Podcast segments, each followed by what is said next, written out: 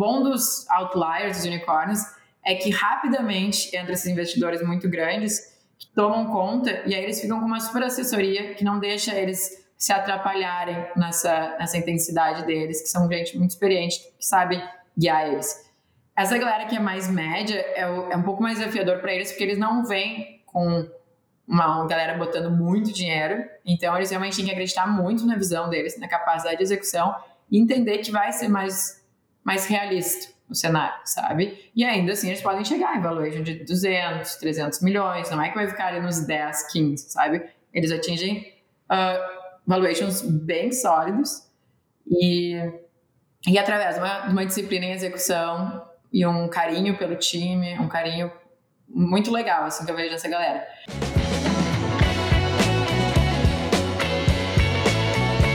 Fala, pessoal! Bem-vindos ao próximo episódio aqui do Jogo dos Negócios, onde a gente entrevista as mentes mais brilhantes da, do empreendedorismo nacional do Brasil e internacional também, como a gente tem a nossa convidada aqui, a Bárbara Minuzzi.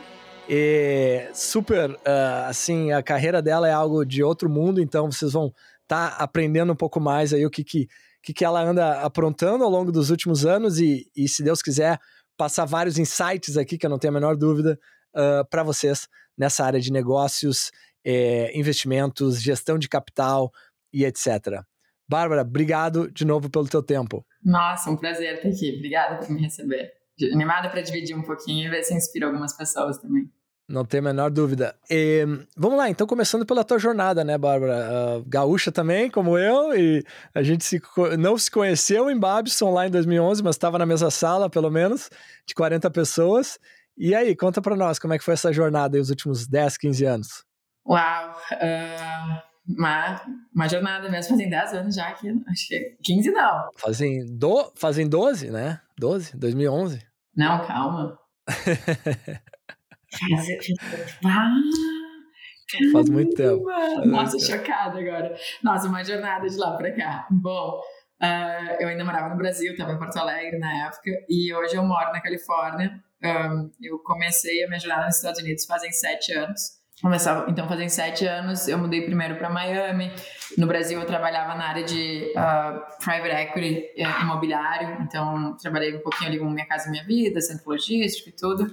Mas sempre com o que eu gosto de falar, um propósito maior. Quando eu comecei a trabalhar na área de corporação, foi na história de Minha Casa Minha Vida, porque eu entendia que existia um déficit muito grande entre as pessoas quererem ter sua casa própria e realmente poderem ter. Aí, acabei mudando para os Estados Unidos. Aí, nos Estados Unidos... Perdi um pouco o meu propósito, tive um ano bem nublado, uh, que eu chamo, quando eu me mudei para Miami. Eu estava muito focada em atingir minha independência financeira, e aí esse era o meu propósito, mas eu não estava muito preocupada com como, se era ético, se era alguma coisa que eu me importava ou não. E, e aí trabalhei com o mercado imobiliário uh, tradicional, assim, que eu não tenho nenhuma paixão, que eu não tenho nenhum tesão em trabalhar nessa indústria, mas me deu a minha independência financeira, então foi ótimo. Então, eu fiquei um ano em Miami, não, não podemos negar. Eu fiquei um ano em Miami, uh, não me adaptei muito bem no sentido assim, não achei a minha tribo lá. Eu fui muito feliz em Miami, eu amava o clima, amava morar na praia, tudo, mas eu era sozinha, era eu, meus livros e a praia. Então, para mim, a vivência em Miami foi uh, muito isolada, muito sozinha, mas foi quando eu me descobrindo muito para Nova York e São Francisco que eu queria ser uma investidora de capital de risco. Aí, navegando uh, essas duas cidades, entendendo investimento anjo, eu passei a fazer meus primeiros investimentos anjo. Aí me mudei para São Francisco. E quando eu mudei para São Francisco, uh, nos meus primeiros três meses, ficou muito claro para mim que eu tinha uma, um capital tão somente suficiente para fazer alguns investimentos anjo e que eu não, não ia muito longe. Então, eu falei, ah, deixa eu fazer um fundo. Aí eu resolvi lançar o meu primeiro fundo de venture capital. Uh, foi um super marco na época, porque foi bem quando o Trump foi eleito. Então, estava um caos naquela história dele odiar a mulher, odiar a latina, né? Ter todas as barreiras dele. E aí eu vi que não tinha nenhum fundo no Vale do Silício fundado por uma latina e gerido por uma latina. Então, eu aproveitei muito aqueles dados contra a, o personagem que eu represento, né? E aí fui levantar uh, o fundo. Aí levantei um fundo de biotecnologia. Foram quase trinta milhões, foram vinte e nove milhões que a gente levantou naquele primeiro fundo. Eu tinha uma sócia também, mulher também latina. Uh, e aí comecei a operar. Dali tudo foi muito rápido. Eu lancei o fundo que era Babel, esse fundo ficou de pé rapidinho. No ano seguinte eu lancei um fundo que era um híbrido hedge fund and venture fund em cripto. Aí logo, que era só eu e um sócio, três meses depois a gente lançou mais um aí com investidores externos. Aí veio Andreessen, Tony Hawk, Mark, uh, veio uma galera de L Ps, então a gente ficou muito bem assessorado de, de, de sócios, investidores. E aí, no ano seguinte, eu acabei lançando o Family Office. Eu falei, tá, agora eu tô aqui em São Francisco já faz um tempo, eu tô cercada de abundância financeira e parece que a galera não tá muito preocupada ainda em canalizar essa riqueza financeira pro bem. E aí que começou a Humana, que é onde eu tô hoje, que é o meu, esse meu approach, né, essa minha pegada de fazer uma gestão de patrimônio mais holística, como a gente gosta de chamar. Uau! Não, impressionante. E o And- Andreessen que fala é aquele que é, é o Mark Andreessen ou não? É, outro é, nome. É o Ben Horowitz e o Mark Andreessen que são sócios na A dezesseis Z, que chama, né, o fundo deles, mas no nosso caso foi o Mark Andreessen como ele individual e o Chris, que é o cara de cripto lá, que foram os nossos L Ps no fundo. Então foi pra Vale do Silício, é. Sei que um monte de gente já foi mudado, mas tipo assim, é o selo que tu pode querer ter, assim, tipo, se tu consegue um investidor desses que tem acesso a basicamente qualquer empreendedor que eles quiserem no mundo e eles dizem, não, eu tô escolhendo o teu fundo para investir porque tu tem um acesso diferente do meu, é tipo um super validador, então caraca, foi realmente muito bom caraca. Pra gente. Uau, e o, e o Ben, ele foi fundador de qual empresa mesmo? Eu, eu não lembro de cabeça. Ah, eu não sei qual foi a, a principal. Deixa eu ver. Não lembro de cabeça. Google. Mas é, assim, é uma dessas maiores aí, é das mais conhecidas. Se puxar um Google rapidinho, a gente vai... Só pra galera, situar a galera, o que que... Né, a audiência do que que... Um, Ops... Uh, company Opsware, que foi adquirida em dois mil e sete, mas é basicamente a empresa que criou a internet, né? Lá atrás. Aqui, Netscape, né? Netscape, ok, ok, Netscape. É, e... E o Andreessen, esse aí, eu não, não conheço muito sobre, sobre a história, eu só vejo de vez em quando o Elon Musk tweetando com ele. Então, assim, é, o, é a nata da nata, né, cara, do, do Vale do Silício.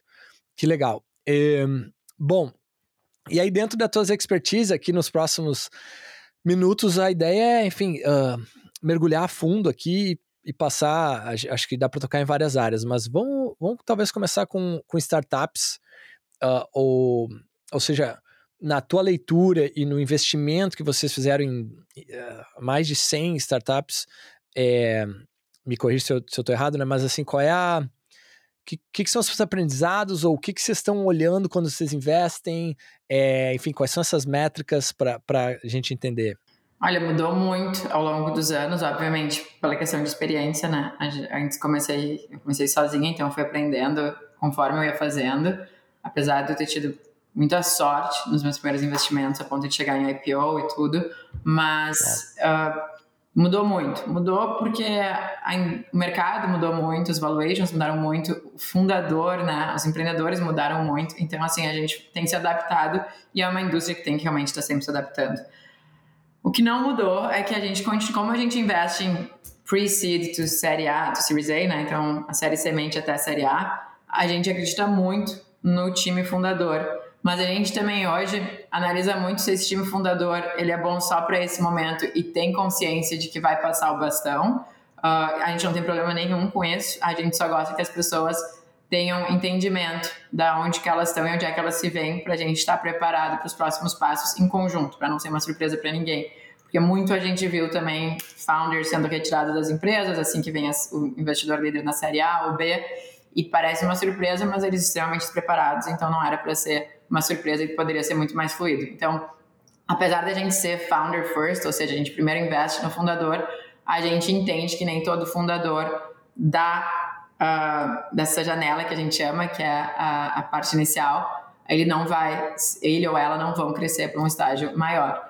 Um, disciplina hoje em dia com caixa, né? Eu acho que hoje o que ficou muito claro, principalmente nesse ano de recessão, é o quão irresponsáveis nós, investidores anjos, investidores de estágio inicial, fomos por acreditarmos tanto nos fundadores. Porque, querendo ou não, o empreendedor está com quarenta mil coisas para resolver. E, infelizmente, ele não vem muito preparado para questões financeiras. Então, ele ou ela, eles... não tiveram, né, aquela questão de uh, uma educação financeira muito forte na escola, porque é inexistente em qualquer lugar do mundo. Uh, Uh, eles não sabem muito, de fato, do, uh, da disciplina que é necessária para agir perante o projeto que eles têm em frente, mas eles têm um otimismo cego, como eles deveriam ter. Então, é o papel do no, nosso investidor de realmente sentar no momento de diligência e pedir para ver as finanças. É projeção? É, não tem problema. Mas vamos entender essa tua projeção e vamos entender o teu burn, porque provavelmente tu tá, não está pensando da maneira que deveria estar pensando, porque tu está pensando sozinho e tu não está dividindo com o teu time. Mesmo o time de três pessoas, às vezes o founder, o C E O, ele fica muito sozinho, então ele não se abre. Então é muito do papel do early stage V C de pegar pela mão e sentar. E eu acho que isso... Por nós, Early Stage V Cs também, isso é uma classe que cresceu muito nesses últimos quatro anos. É, é, tipo assim, a galera veio despreparada, todo mundo queria ter um fundo, mas ninguém entendeu qual era o papel de fato de ser um gestor de fundo e o que, que isso diz perante as apostas que tu está fazendo.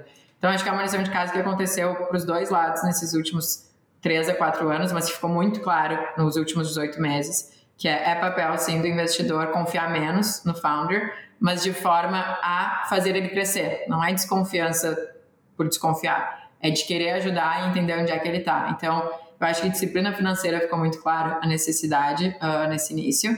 E aí, produto, mercado, tudo aquilo que, que é óbvio, óbvio que vem por tabela, problema, solução. Mas eu acho que os dois principais pontos é realmente time e disciplina com gestão financeira, gestão de caixa, projeção, matching, prioridades e O K Rs, né? Que eu acho que também tem uma grande... é nublado, assim, para muito fundador entender que tu tem metas e elas têm que estar batendo com as tuas metas financeiras. Não adianta tu criar, ah, eu vou fazer isso, isso e aquilo, e do outro lado não tem nada a ver com o que tu tá pregando aqui. Vai dar, vai dar ruim, sabe? Então, aí são os pontos principais pra gente hoje. Ah, e um que eu não menosprezo é a capacidade de fundraising. Uh, eu vejo que muito founder tenta menosprezar, achar que não é papel deles fazer fundraising, se eles estão, ou que não é tão necessário, se eles estão numa indústria de capital de risco, tem que ser um talento muito forte deles.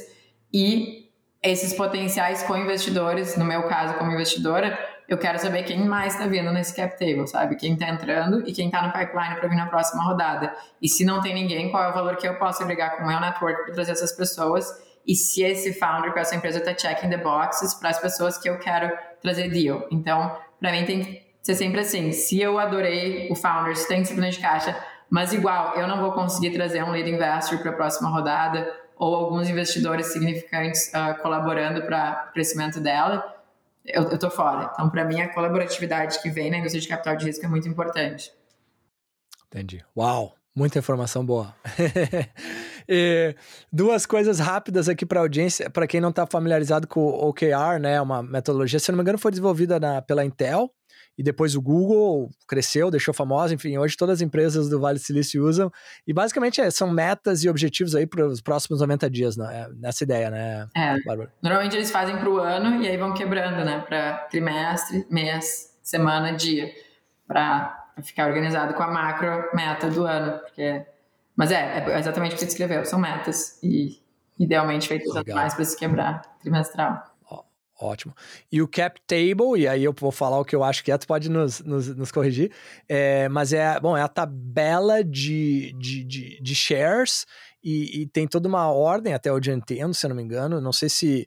Se, por exemplo, se tem a ver com o risco também, quanto mais alto na, na cap table tiver, menor teu risco, se eu não me engano. Enfim, me corrija aí e nos explica o que, que é cap table. Não, quando a gente fala cap table é mais no sentido assim, quem são os investidores entrando? O cap table é, de fato, a, pode ser um schedule, esse é uma, normalmente é uma inc, né? Mas é uma a, a distribuição dos shares para os investidores, a, empregados e fundadores. Quando eu falo em cap table nesse sentido, é muito quem são os investidores que estão entrando do nosso lado ou depois da gente investir, para ter certeza. Dei para mais contexto também, na indústria de capital de risco, tu ter um investidor âncora numa série A, que é um Andreessen, que nem a gente falou antes, que é um Sequoia, que é um dos grandes fundos, eles normalmente, eles se tornam investidores líderes nessa rodada da série A, eles vêm, vamos dizer, com vinte milhões, mas eles têm total condições de vir com mais duzentos milhões, quatrocentos milhões, e assim que eles fazem essas empresas irem de duzentos para um bi, para doze bi, numa velocidade muito rápida.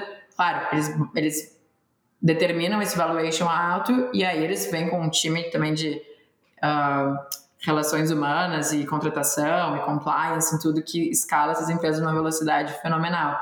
Então, quando eu digo que eu tenho que estar tá checking the box, né, que eu tenho que estar tá checando as caixinhas para ser uma fornecedora de startups para esses fundos maiores, é nesse sentido.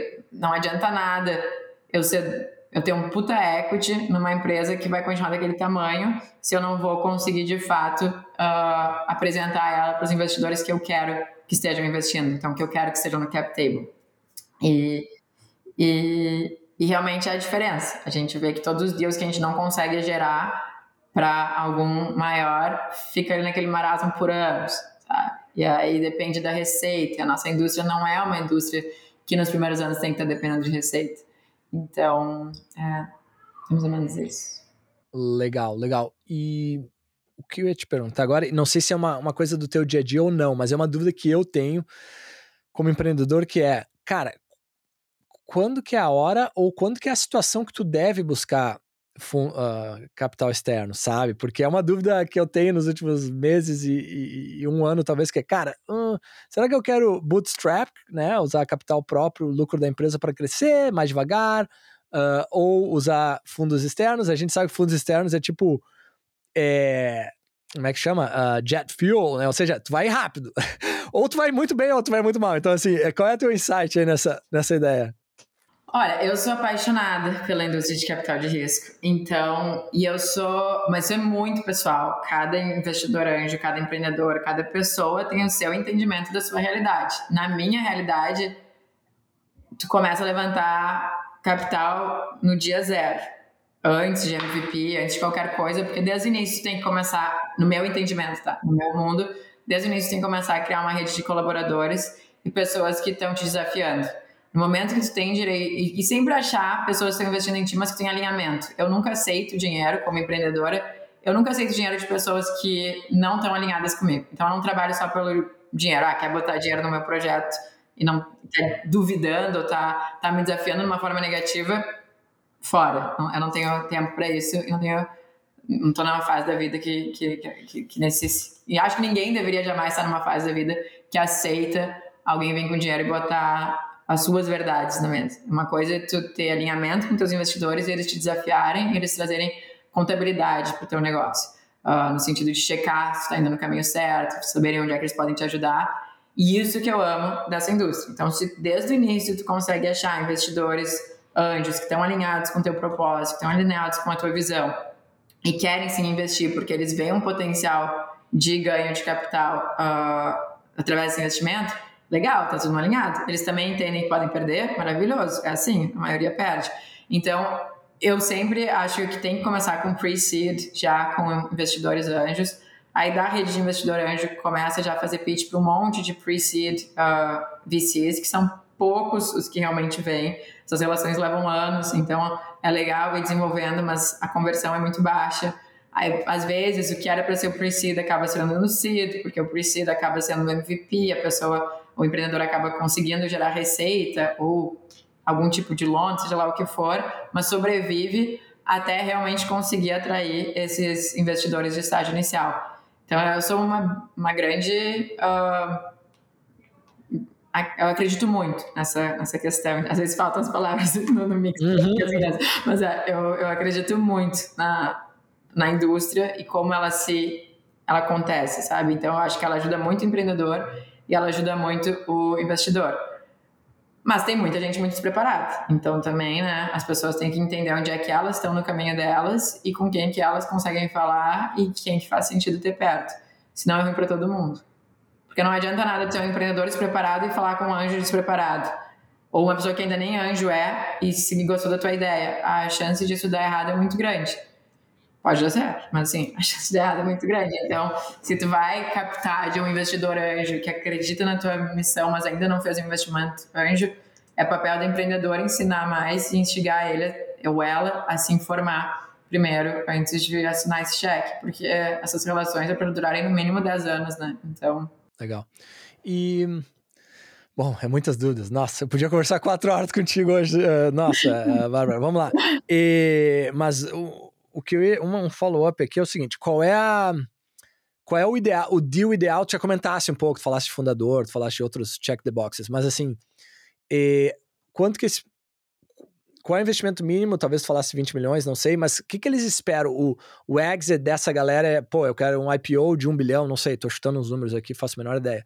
O que, que é esse deal ideal para essa galera em termos financeiros, primeiro, talvez? É bem uh, específico para cada fundo, tá? E por isso que eu falo que as, os empreendedores têm que fazer a lição de casa. Não tem nada mais ofensivo para um investidor do que um empreendedor que entra em contato com o fundo sem ter olhado a tese, sem ter visto que estágio que ele investe e sem entender qual é o outcome, porque tudo bem que o investidor não vai estar dizendo, ó, às vezes até eles dizem, tá, tem uns que são pragmáticos a nível de dizer quanto que eles precisam de revenue growth e tal, tal, tal, e dependendo da indústria isso é muito mais claro. Então se tu está investindo em C P G, produtos, né, de consumo, uh, um biscoito, uma água, é muito mais claro o tipo de receita que eles querem, mas também fundo a fundo. Eu converso com muitos fundos quando eu estou numa Japão empreendedora, e é bizarro, assim, tipo... E aí tu escolhe os teus, eu acho, também. Tipo, quando eu tô fazendo um pre-seed, mas já pensando na minha série A, eu tô conversando... Eu converso, vamos dizer, com quinze investidores. Aí desses quinze, eu vejo as métricas deles. Aí eu vejo quais que realmente conversam com o que eu quero atingir como empresa. Tipo, tá, desses quinze tem quatro que realmente estão falando a mesma língua que eu. Eu vou tentar bater as metas que esses caras querem que eu bata. E com sorte, né, com, com suor e sorte, eu vou chegar lá e a gente vai juntos. E sempre se prova ser verdade. Quanto mais pragmático é o investidor, eu prefiro, eu acho melhor. Porque tu tem muita clareza do que tem que te atingir para conseguir aquela pessoa no teu, no teu barco. Mas é assim, são estágios. Então, a pessoa, o fundo que investe em série semente até série A, normalmente ele não vai investir numa série B. Então, ele tá, são os fundos que performam melhor retorno, porque tu consegue ir do investimento de um milhão para quinhentos milhões ali numa, de, de pre-seed para série A, sabe? Bizarro? É, mas é software. Assim como tu pode ir de um para cinco. É, é, é bem grande o gap de um pre-seed para uma série A, dependendo da indústria e dependendo do, do time que tu investiu. Uh, e só que é isso, o, o investidor de série inicial... Ele vai ter a paciência, vamos dizer que ele conseguiu investir num pre-seed, dificilmente ele vai ficar até um I P O, tá? A não ser que ele tenha já entrado na série A por estratégia e aí ficou até o I P O. Mas raramente ele vai tão longe. Ele vai começar a sair numa série D, E, via mercado secundário ou qualquer estratégia que ele cria, ele ou ela cria. Então, cada fundo tem a sua, o seu foco. Uma maneira legal para os empreendedores estudarem é realmente ir ver como que esses fundos estão performando, dá para ver os vintages. O Cambridge Associates like, uh, tem lá os, os, os dados dos fundos. Então, tu pode ir vendo, ah, se, esses, se de dois mil e treze para cá deu esse tipo de retorno, em que indústria eles estavam, tu começa a ter uma noção de tipo, ok, que empresa eles investiram e que tipo de retorno que eles tiveram e o que não deu certo. É um monte de tema de casa. A gente não se informa sobre a indústria que a gente quer estar sem olhar muitos dados e aí saber onde a gente quer chegar, sabe? Mas o mais lindo dessa indústria é que não falta dados. Então, indo do Cambridge para o Crunchbase e mapeando exatamente onde tu quer estar, tu consegue facilmente entender o tipo de investidor que tu quer e o que, que tu vai ter que entregar. E aí, obviamente, tu vai muito mais preparado pedir uma ligação para esse investidor e vai provavelmente impressioná-la ou impressioná-lo quando estiver fazendo o pitch, porque a grande perda dos founders é eles estarem hiper focados no quão incrível é o que eles estão criando e o que eles estão fazendo e esquecerem que eles têm que trazer, convencer essa pessoa, mas através da tese delas. Então, quanto mais tu entende a tese da pessoa que tu quer o dinheiro, mais tu, tu vai entender o alinhamento, se existe ou não, e mais fácil vai ser de tu conseguir trazer essa pessoa para perto de ti como investidor, né? Uau, legal. E, e como é que funciona essas, eu vou chamar de apostas, né? Ou seja, a cada dez apostas... Quantas dão certo? Ou a cada vinte, quantas dão certo? Como é que funciona essa estatística? É, os dados que eu tinha, eu não olhei recentemente, sinceramente. Uh, uma, tipo, faz uns dois anos que eu não, uh, não vejo os dados da, da, da, do quanto a gente performa, mas há uh, dois anos atrás era vinte por cento. Uh, então, cada dez, duas davam certo, oito, não. E aquelas duas eram que pagavam, no caso de um fundo, pagavam o fundo todo. Na prática, na minha prática, o... eu já realizei dois fundos nesses últimos uh, cinco anos, que é super rápido para a indústria. E os dois fundos eu realizei com cinco uh, vezes o retorno. Então, eu eu sou um pouco cética dessa questão do vinte por cento uh, por cento só darem certo e pagarem o fundo todo, porque eu vi bastante empresa ter retornos expressivos uh, que funciona e daí deixa o fundo mais equivalente. E, e tudo bem, um pouco mais do que vinte virando unicórnio.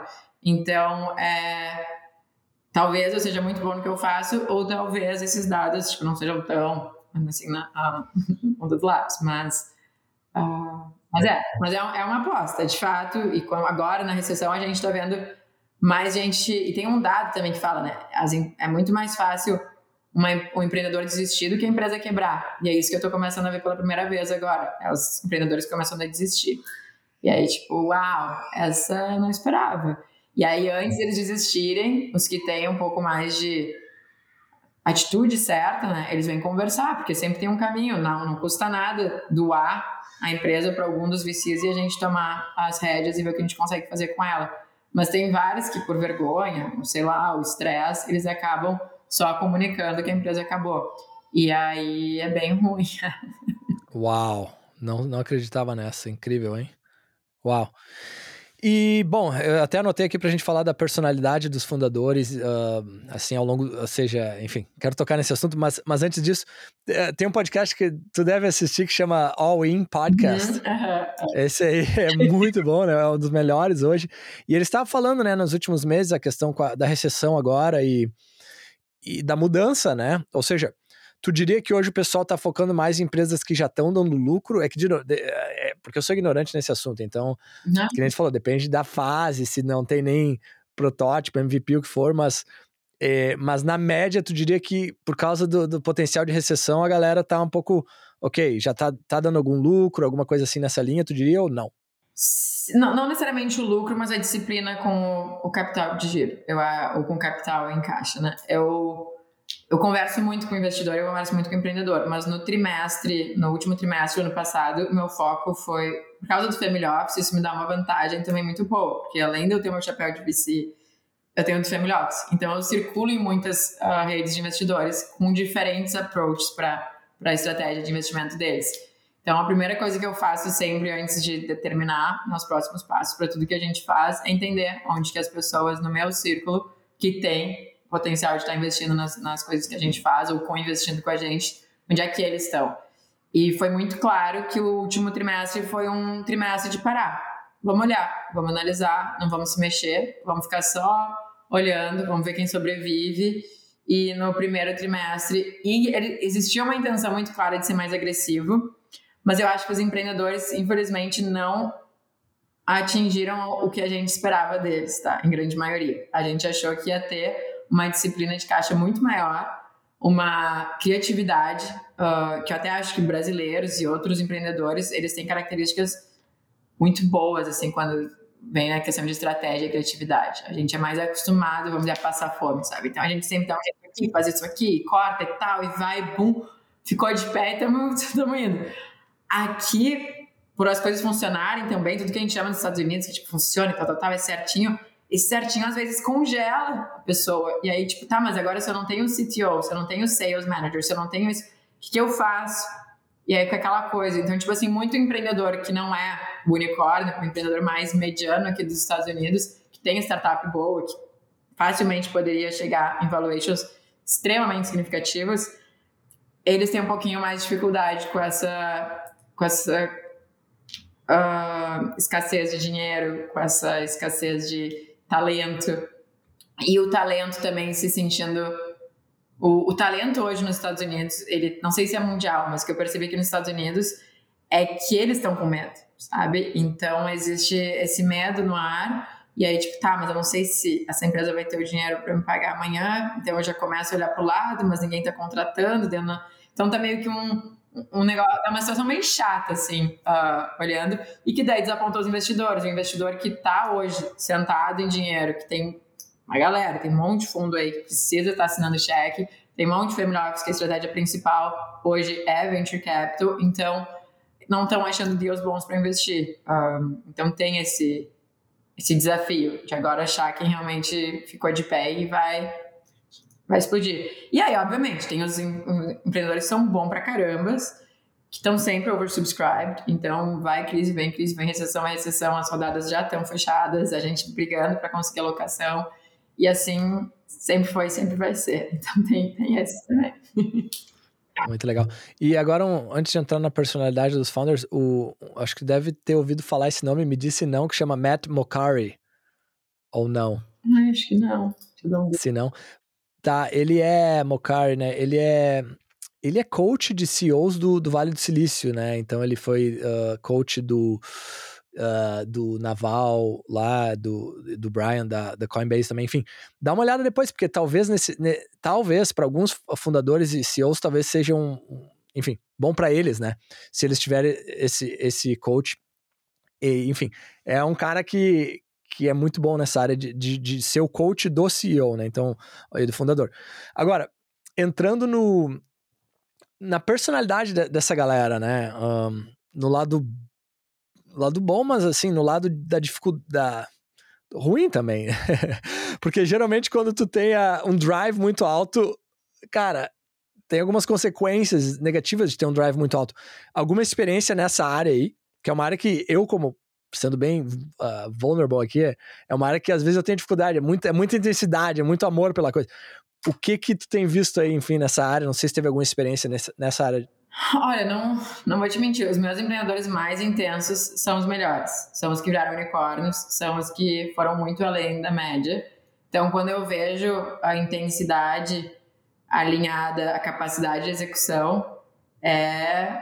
win-win. É um prejuízo para eles, muitas vezes, porque quanto, quanto mais intenso... Eu acho que é um benefício para o homem. Eu ainda não tenho nenhuma mulher founder unicórnio. Uh, eu acho que o homem ele tem um, alguns benefícios, assim, de ser mais intenso e, e ir por mais tempo nessa consistência da intensidade e muito empolgado, sabe? Então, uh, eu ainda não tive essa experiência com as empreendedoras mulheres e... Eu não gosto de generalizar, mas é só pelos meus dados, assim, não é uma, uma, uma coisa que eu vi. Então, os unicórnios que eu tenho hoje, eles são todos homens, eles todos têm esse padrão de serem extremamente intensos, eles se cercaram de times que acreditam na visão deles desde o início, cegamente. Então, o time que estava ali no founding team, com rara... Óbvio, muita gente sai, né? Mas tem ali as três pessoas que estavam lá, essas sempre vão. E eu acho que isso faz uma grande diferença, então tu achar o... os pilares, além... Normalmente tem o founder e o co-founder. Então, além do founder e do co-founder, quem são aquelas pessoas que estão confiando cegamente e tolerando essa intensidade? Porque, além de trabalhar como empreendedor, eu trabalho muito com celebridade. E é muito similar. Tu tem que entender que essas pessoas, elas atingiram esse nível de sucesso porque elas são, assim, elas são intensas, elas atraem muita coisa e esse muita coisa tem que ser distribuído. E se o time que está atrás não conseguir equilibrar e fazer virar fruto, o negócio não dá certo. Então, tem uma, uma intensidade, uma capacidade de execução uh, alinhadas nesses e um otimismo lunático, assim, uh, que, que é incrível, é, é muito legal ver uh, e quem dá certo. Aí depois tem os outros, né? Daí tem uma galera, que é o mediano, uh, que são pessoas... muito mais equilibradas, são fundadores que têm uma qualidade de vida muito melhor, eles passam tempo com a família, eles sabem construir um negócio, eles constroem o time com um pouquinho mais de calma, o negócio fica de pé, fica redondinho, conseguem fazer série A, B, alguns já foram adquiridos, então eles criam a estratégia de saída ali, vai indo uh, mais, mais na manha. Gosto muito de trabalhar com essa galera. O, o bom dos outliers, dos unicórnios, é que rapidamente entra esses investidores muito grandes que tomam conta e aí eles ficam com uma super assessoria que não deixa eles se atrapalharem nessa, nessa intensidade deles, que são gente muito experiente, que sabe guiar eles. Essa galera que é mais média é, o, é um pouco mais desafiador para eles porque eles não vêm com uma, uma galera botando muito dinheiro, então eles realmente têm que acreditar muito na visão deles, na capacidade de execução e entender que vai ser mais, mais realista no cenário, sabe? E ainda assim eles podem chegar em valuation de duzentos, trezentos milhões, não é que vai ficar ali nos dez, quinze, sabe? Eles atingem uh, valuations bem sólidos e, e através de uma, de uma disciplina em execução e um carinho pelo time, um carinho muito legal, assim, que eu vejo nessa galera. E aí depois tem toda a galera dos... Eu, eu, eu acho que é dos menos vulneráveis, eu acho que eu vou chamar eles assim. É uma galera que fica meio, bem estagnada no pre-seed. E não consegue, consegue levantar um seed, remam, remam, remam, não abrem o jogo, uh, não contam o que estão rolando, não contam para o time, não contam para uh, os investidores. Então, eles ficam numa angústia que é difícil, a parte inicial, ela não precisa ser tão difícil, tá? Mas é, eles tornam essa fase inicial muito difícil por ficarem ali na conchinha deles, e aí, grande maioria das vezes, não dá certo. Eles se hiperresponsabilizam pelas coisas, eles não pedem ajuda na hora certa, pedem quando já, o negócio já estragou, né? Então, assim, uh, tem bastante desses. Porque tem muita gente que realmente tem ideias ótimas, existe o problema, existe a solução, mas eles não têm capacidade de execução e eles não reconhecem essa falta de capacidade de execução com velocidade. Os que reconhecem trazem um novo C E O ou trazem um C E O que consegue suprir todas as fraquezas e o negócio consegue ir para uma para aquele estágio ali mais uh, mais sustentável de, uma, de um negócio mais, mais não tradicional, mas de uma, de uma curva um pouco menos exponencial assim, de crescimento. Eu Todos me ajudam, né? Tipo assim, eu, no sentido de aprender e entender. Então, eu, eu gosto de todos eles, eu aprendo com todos eles. Uh, mas, obviamente, o que mais dói trabalhar é o que não evolui, o que não, não aproveitou essa oportunidade para crescer. Porque, no fim, tá todo mundo se, tá todo mundo aqui para se divertir, para resolver um problema, para fazer isso junto, para entregar uma solução. Então, se tu começa a achar que nossa, que é muito trabalho, que é tudo contigo e tal, tal, tal, é... tá errado, o problema tá, tá contigo, sabe? Então, é, eu vejo isso acontecer com alguma frequência hoje e, e é uma pena. Legal, é, legal. É uau, muito bacana. E, e quando essa galera, as empresas estão crescendo muito rápido, certamente tu já tem o caos, né, do crescimento. Não sei se tu pode comentar sobre isso, o que, que foi a tua leitura e, e que, né, que, se tem alguma solução, enfim. Olha, uh, cada empreendedor tem sua forma de operar, então eu não acho que tem uma solução by the book, assim, que funciona para todo mundo. Mas eu acho que comunicação é uma ferramenta-chave para todos os empreendedores. E se, o que acontece? Começa a ter mais capital em caixa para crescimento, começa a ter essa liberdade para execução, e se o empreendedor já é intenso, né? Ele já tem que ter esse otimismo, essa segurança que ele ou ela consegue fazer acontecer. Quando vem muito capital validando isso, pode ter uma, um hiperinflamento do ego, né? E de achar que pode tudo. Então, o primeiro passo pro, do lado do empreendedor é saber quem é a rede de suporte dele, dele e dela que, que chamam a atenção quando a pessoa está se perdendo. E isso é muito importante. E pode ser um terapeuta, pode ser um coach e pode ser amigos muito próximos que realmente tem, ah, não tem medo. Porque também empreendedor, quanto melhor eles ficam, mais medo as pessoas têm dele. Sejam os amigos, seja a família, seja... todo mundo tem medo. Então é tipo, gente, ninguém dá o feedback, ninguém ajuda. E aí essas pessoas, elas começam a ficar num lugar meio que inatingível e não é por culpa delas. Eles só estão fazendo o que eles têm que fazer.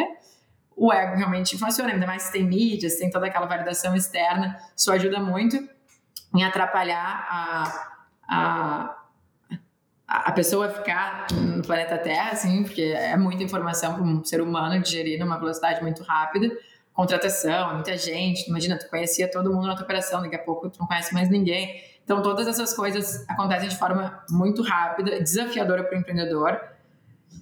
Para o investidor, na verdade, essa fase é normalmente muito cômoda, tá? Porque é um momento que o empreendedor ele tem que ir a mil por hora e o, o investidor ele fica meio que na observação, ele observa, se ele faz parte do board, ele obviamente tem um investimento, um, um envolvimento maior, mas ali na série A, série B, sobra muito para o conselho. Então, se os investidores entraram com parte de conselho, esses são bem uh, hands-on, né? Participam muito.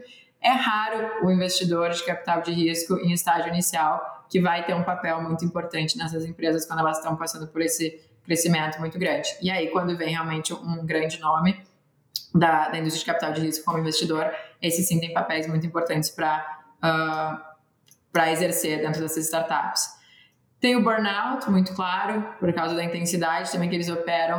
Uh, aí vem uma... A mesma coisa que tem lá no início, quando o empreendedor se responsabiliza, quando entra muito capital, é inegável que a responsabilidade é do founder, sim. Então, assim, lá no início, o, o fundador, ele se responsabiliza sem precisar. Aqui, ele se responsabiliza com razão. Ele sabe que se der merda, tá, tá na dele. Ele não, ele não tem. Todo mundo agora confiou nele, acreditou nele ou nele. Na, normalmente são co-founders. Naquele time, eles precisam fazer executar. E aí, realmente, para a saúde, é, é difícil. Eles trabalham muito mais horas do que o normal. Eles estão sempre lançando negócios, sempre fazendo. Nas minhas experiências todas provaram valer a pena, tá? Eu vejo que todo mundo tem vidas bem legais, passaram por uns três anos horríveis, no sentido assim, tipo, nossa, como foi difícil. E ter, como eu sou mulher, normalmente uma das poucas nessas, nesses cap tables, nesses negócios, eu acabo virando a mama bear, que eles chamam, né? A mulher que eles ligam pra pegar conselho, tipo, nossa, não sei o que eu faço. E mais pra debrief, mas tipo, tá, só fala, eu tô aqui pra ouvir. E eu não tô aqui pra julgar, que é raro, normalmente a investidora não tem que fazer esse papel, tá? Eu sou uma exceção na indústria, mas eu tô lá pra ouvir e tal, vamos lá, vamos pra frente e vamos embora. E é importante os empreendedores terem essa rede de apoio. Então eu sei que eu virei pra, pra, pra alguns dos meus, foi muito bom. Por determinado tempo também, tá? Depois quando eles já estão em outra fase, tá, tá, quando tá tudo bem, não precisam dessa rede tão forte. O uh, que mais que eu vejo? Até não vejo o divórcio, o burnout, ele, ele passa mais na área profissional, assim, mas é, é com muita clareza que eles estão passando por uma uh, fase de intensidade de trabalho. E eu acho que as pessoas chamam burnout de forma errada. Eu acho que quando eles passam por essa intensidade de trabalho muito alta, eles estão exaustos, estão trabalhando pra caralho, mas eles sabem que é por um motivo maior e eles conseguem Uh, overcome. E normalmente a relação que eles têm em casa ajuda muito. Então eu não tive nenhum founder meu se divorciando ou acabando relação ou não estando lá com a família por essas questões. Muito pelo contrário. A família foi super supportive quando precisou e hoje eles estão lá super bem, com muito mais felicidade, sucesso e tudo. Então uh, se provou valer a pena. Mas é... A pessoa tem que estar consciente que esse, essa brincadeira, essa aposta que não é para todo mundo e que ela vai tomar muitas horas do teu tempo. E se tu achar que isso é ruim, vai ser bem ruim e provavelmente tu não vai conseguir ir para a próxima etapa. É um joguinho. Legal. Uau. Uh, agora, trazer um ponto aqui do, de uma... Como é que eu vou dizer? Da, do meu dia a dia aí, consultoria grátis. é, terapia grátis, que é o quê? Um... Eu vejo que eu tenho muita energia, muitas ideias e tal, e, e beleza, eu trouxe um excelente C E O, faz sete meses, está fazendo um excelente trabalho, é, e tem toda a equipe, tem a equipe de líderes, tem, tem, tem a equipe uh, por baixo desses líderes também, e como é que eu vou te dizer? E aí vem muito naquela história, não sei se está familiarizado com o livro Rocket Fuel, que tem um visionário, Integrator, é do Gino Wickman, é bem legal, né? E... E, e, e a dificuldade é que tem tantas ideias e eu poderia, por exemplo, eu poderia trabalhar mais horas, só que se eu trabalhar mais horas eu vou começar a entrar nos detalhes e aí eu crio, continuo criando caos na operação e, e disro, como é que se fala? Disrupting aí cada, os departamentos, enfim, então eu tenho esse dilema que é, cara, ok, legal, eu poderia trabalhar mais, só que se eu fizer eu vou criar mais caos ainda do que eu já crio, ou seja, eu não sei como resolver esse problema, tá ligado? Não sei se tu tem alguma ideia. Eu acho que assim, eu acho que a primeira, a primeira questão é de fato reconhecer tuas falhas e onde é que tu atrapalha a evolução da, do time, da gestão, do, da operação. Mas eu acho que também é, é se valorizar, no sentido assim, provavelmente isso de tu te envolver mais e entrar não seja tão caótico quanto tu tá imaginando que seja. Provavelmente, de fora não conhece de fato. Mas a grande maioria das vezes, o visionário, para ele ser tão visionário, ele acha que toda vez que ele vem muito pro operacional, de fato, ele tá atrapalhando, porque ele não, não é do, das tarefas diárias, ele é do macro, sabe? Mas, na verdade, principalmente em time pequeno, quanto mais envolvido tu tiver uh, nessas tarefas diárias com o C E O, e sei lá, se o time tem mais pessoas, mas se é um time muito pequeno, uh, quanto mais próximo tu tá dessas cinco pessoas, sempre pode falar que tem no máximo seis pessoas que tem que estar abaixo, depois de seis o time vai crescendo, mas essas seis pessoas, elas têm que estar em contato direto com o C E O, com o C E O entendendo a visão quase que, se não diariamente, pelo menos semanalmente, porque as pessoas esquecem, e daí vira uma tarefa, e a pior coisa para uma cultura de empresa é tarefa. Então, uh, eu acho que vale a pena estar próximo. Eu não acho que o visionário atrapalhe tanto quanto ele acha que atrapalha. Na verdade, ele traz uma energia que é super uh, motivadora para o time. Só que o C E O, e daí uma gran, um grande desafio normalmente é ego, tá? É entender bem, tipo, se o C E O, ele entende de fato que tu é o visionário e que tu é foda e que vocês não são iguais.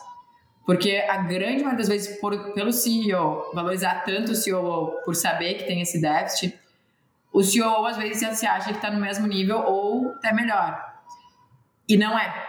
E, e não é mesmo.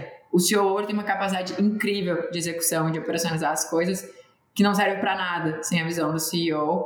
E ele, às vezes, acha que serve. Às vezes, ele se empodera tanto, ele ou ela, e acha que, tipo, ah, não, agora até o time já reporta para mim, eu já consigo fazer esse negócio. E tem muita briga que dá em time pequeno nisso, porque existe esse grande uh, desalinhamento entre a pessoa que vem para servir o visionário, o integrador, que tu comentou, e o visionário. E eu acho que esse é o... o nem time pequeno é o principal desafio, é entender que o integrador é o integrador, ele não é o visionário.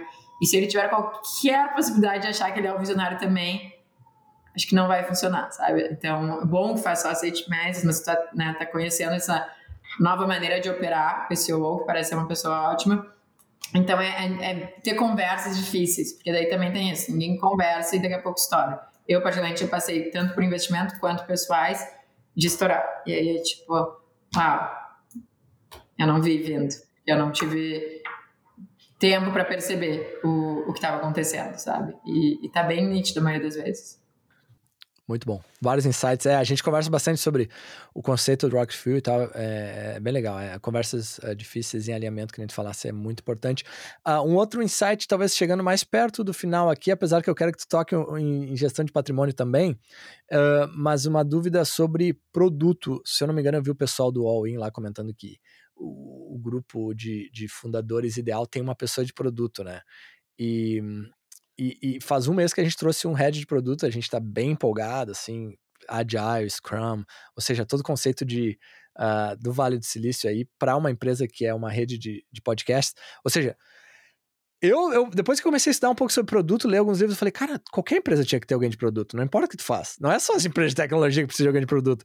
Enfim, queria que tu comentasse um pouquinho sobre, sobre essa área aí. Eu acredito, eu particularmente acho que as empresas, elas têm que ter produto... business e operations, né? E a questão de uh, marketing. Eu acho que esses são os três pilares para tudo. Business ops, vai fundraising, vai financial, vai legal. Então tem que entender que todos os básicos da, da trilhada, de uma trajetória empreendedora, precisa saber essas coisas. Marketing, mesmo que não tenha... Normalmente é o C E O, tá? Que tem uma boa base de marketing quando a empresa é muito inicial, mas você tem que saber, tem que saber como vai vender, tem como saber quais são os, as métricas que você vai usar, os K P Is e produto. Porque é, é o pilar que guia tudo. Então, produto não necessariamente, na minha visão, principalmente em estágio inicial, precisa de uma pessoa de produto. Pode ser uma, um cargo do C E O, mas de fato, eu gosto de pensar nas empresas com esses três pilares sempre. É, tipo, produto, business ops e, uh, e marketing. E eu acho que se a pessoa vende produto, ou vem de experiência de empreendedora com essa pegada de produto... a chance de sucesso é muito maior, é que nem consultor também. Quando o consultor vem, ele já vem com uma pegada de produto, ele vem em business ops, uh, entendimento, às vezes não tão bom na execução, mas ele tem um entendimento claro do que precisa ser feito, aí depende de quem é o parceiro, consegue executar bem, mas, mas é, essa é a minha percepção. E, e, e para che- chegar perto do final, então, Bárbara, essa área de gestão de... de patrimônio, se puder dar um resumo aí pro, pra galera, o que que isso envolve e... seria ótimo. Bom, gestão de patrimônio para mim, uh, ou como a Humana se deu, foi cem por cento pela missão. Eu acho que existe essa, essa abundância de capital, uh, de, de dinheiro, né? E as pessoas confundem muito riqueza com dinheiro. E aí, conforme eu fui cada vez mais, me, me vi cercada de pessoas. E eu venho, imagina, de Porto Alegre, eu tive a vivência com single, com family offices de, de uma família só, desde muito nova, então, tipo, eu entendi a estrutura e ali era sempre preservação de dinheiro, diversificação de forma extremamente conservadora e o propósito é sempre um legado de deixar para as famílias, mas não tem um propósito muito grande para o mundo, não sei o que, apesar de ter um, um bracinho de filantropia uh, às vezes. Eu nunca gostei disso, nunca entendi. Eu não entendo para que acumular para gerações e gerações. Eu acho que a gente tem uma experiência humana, eu acho que a gente tem que deixar o nosso legado nessa vida e a gente tem que canalizar o nosso capital ao longo dessa vida, ao invés de ficar preservando. Se a gente veio... E eu, eu, no meu caso, eu trabalho só com primeira geração, ou seja, pessoas que fizeram seu patrimônio nesses últimos dez, quinze anos. Então, a gente chegou nesse mundo sem nada, né? Nos, nossos pais não nos deram o, os meios, quer dizer, nos deram muito, amor, educação e tudo, mas não nos deram o, o patrimônio. Então, para que, que a gente tem que se preocupar tanto em deixar para os nossos filhos e para os nossos netos, não sei o quê? Então, eu acho bem estranha a, a maneira como a, a indústria de family office funciona. E eu não gosto, então, como eu não gosto, eu resolvi criar um novo modelo, que começa sempre com a pergunta para todos os clientes, que é quanto é o suficiente para vocês. Então, a, ninguém tem resposta nos primeiros meses de relacionamento, e a gente, essas pessoas variam bastante de patrimônio, e todas elas têm muito mais que o suficiente para a vida que elas estão vivendo essa vida, né? Então, assim, é, é um exercício. Então, todo o trabalho que eu falo que é holístico é muito primeiro no desenvolvimento pessoal em relação ao dinheiro. Então, qual é a relação, o relacionamento que eles têm com o dinheiro, como é que eles se desaparecem, se tornam mais desapegados a bens materiais e como é que eles vivem uma vida que é alinhada de fato. Então, a forma que eles consomem produtos na vida deles é alinhada com os valores deles, a forma que eles investem, a forma que eles doam. As, ser um, uma pessoa o mais integrada e íntegra possível, porque, obviamente, a gente é cheio de contradição e a gente faz coisas que nem sempre vão ser as mais uh, uh, alinhadas, mas a gente pode estar sempre tentando trabalhar para, e é, e é isso que eu faço. E daí eu escolhi trabalhar com celebridade, com empreendedor de, uh, de determinado sucesso, porque eu acredito que existe uma influência muito grande no mundo que não é utilizada. E, e se eles estiverem vivendo e sendo um exemplo, uh, através da forma que eles vivem, eu acho que a gente tem grandes chances de comunicar algo muito legal para os seguidores que eles têm, para as coisas que... a que a gente ainda tem para fazer juntos. Então, essa foi a intenção, aos pouquinhos está se provando uh, ser verdade, ela, ela fica de pé, as pessoas estão dispostas a evoluir, as pessoas não precisam de todo o dinheiro que elas achavam que precisam, elas precisam curar essa ansiedade que elas têm em relação ao dinheiro e, e desapegar, e canalizar. E quanto mais elas canalizam de forma que alinhada com os valores, mais felizes eu vejo elas e mais riqueza, de fato, eu vejo elas terem. Então, falo que a missão da Humana é redefinição de riqueza, né? E é isso que a gente está fazendo em conjunto. A gente entendeu o que é riqueza para cada um de nós e construir uh, perante essa, esses valores. Né? Que ótimo.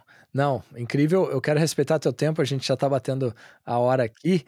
E, uh, nossa, mu- muita coisa legal aí. Bárbara, parabéns aí. Ver uma gaúcha bombando aí na, na Califórnia. Tu falaste que está em Los Angeles, né? Agora estou em Los Angeles, né?